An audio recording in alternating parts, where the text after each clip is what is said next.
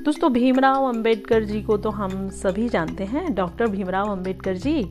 वे एक बार लंदन में अपनी पढ़ाई कर रहे थे।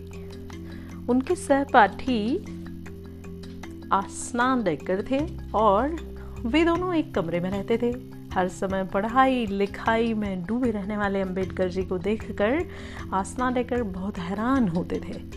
एक दिन आधी रात को अचानक उनकी नींद टूट गई। उन्होंने देखा कि बत्ती जल रही है और भीमराव जी पढ़ाई में लगे हुए हैं। उन्होंने पूछा, आप और कितनी देर पढ़ेंगे? बहुत समय हो गया है, अब तो सो जाइए।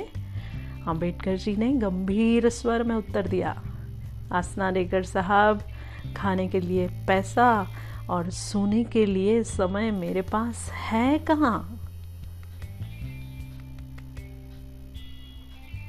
मुझे तो एक एक क्षण का सदुपयोग करना है।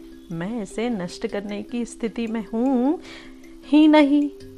मैं इसे नष्ट करने की स्थिति में हूँ ही नहीं।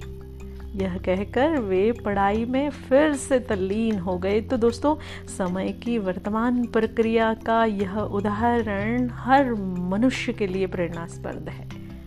वर्तमान के प्रत्येक पल का सकारात्मक प्रयोग ही सही मायने में भविष्य की तैयारी है।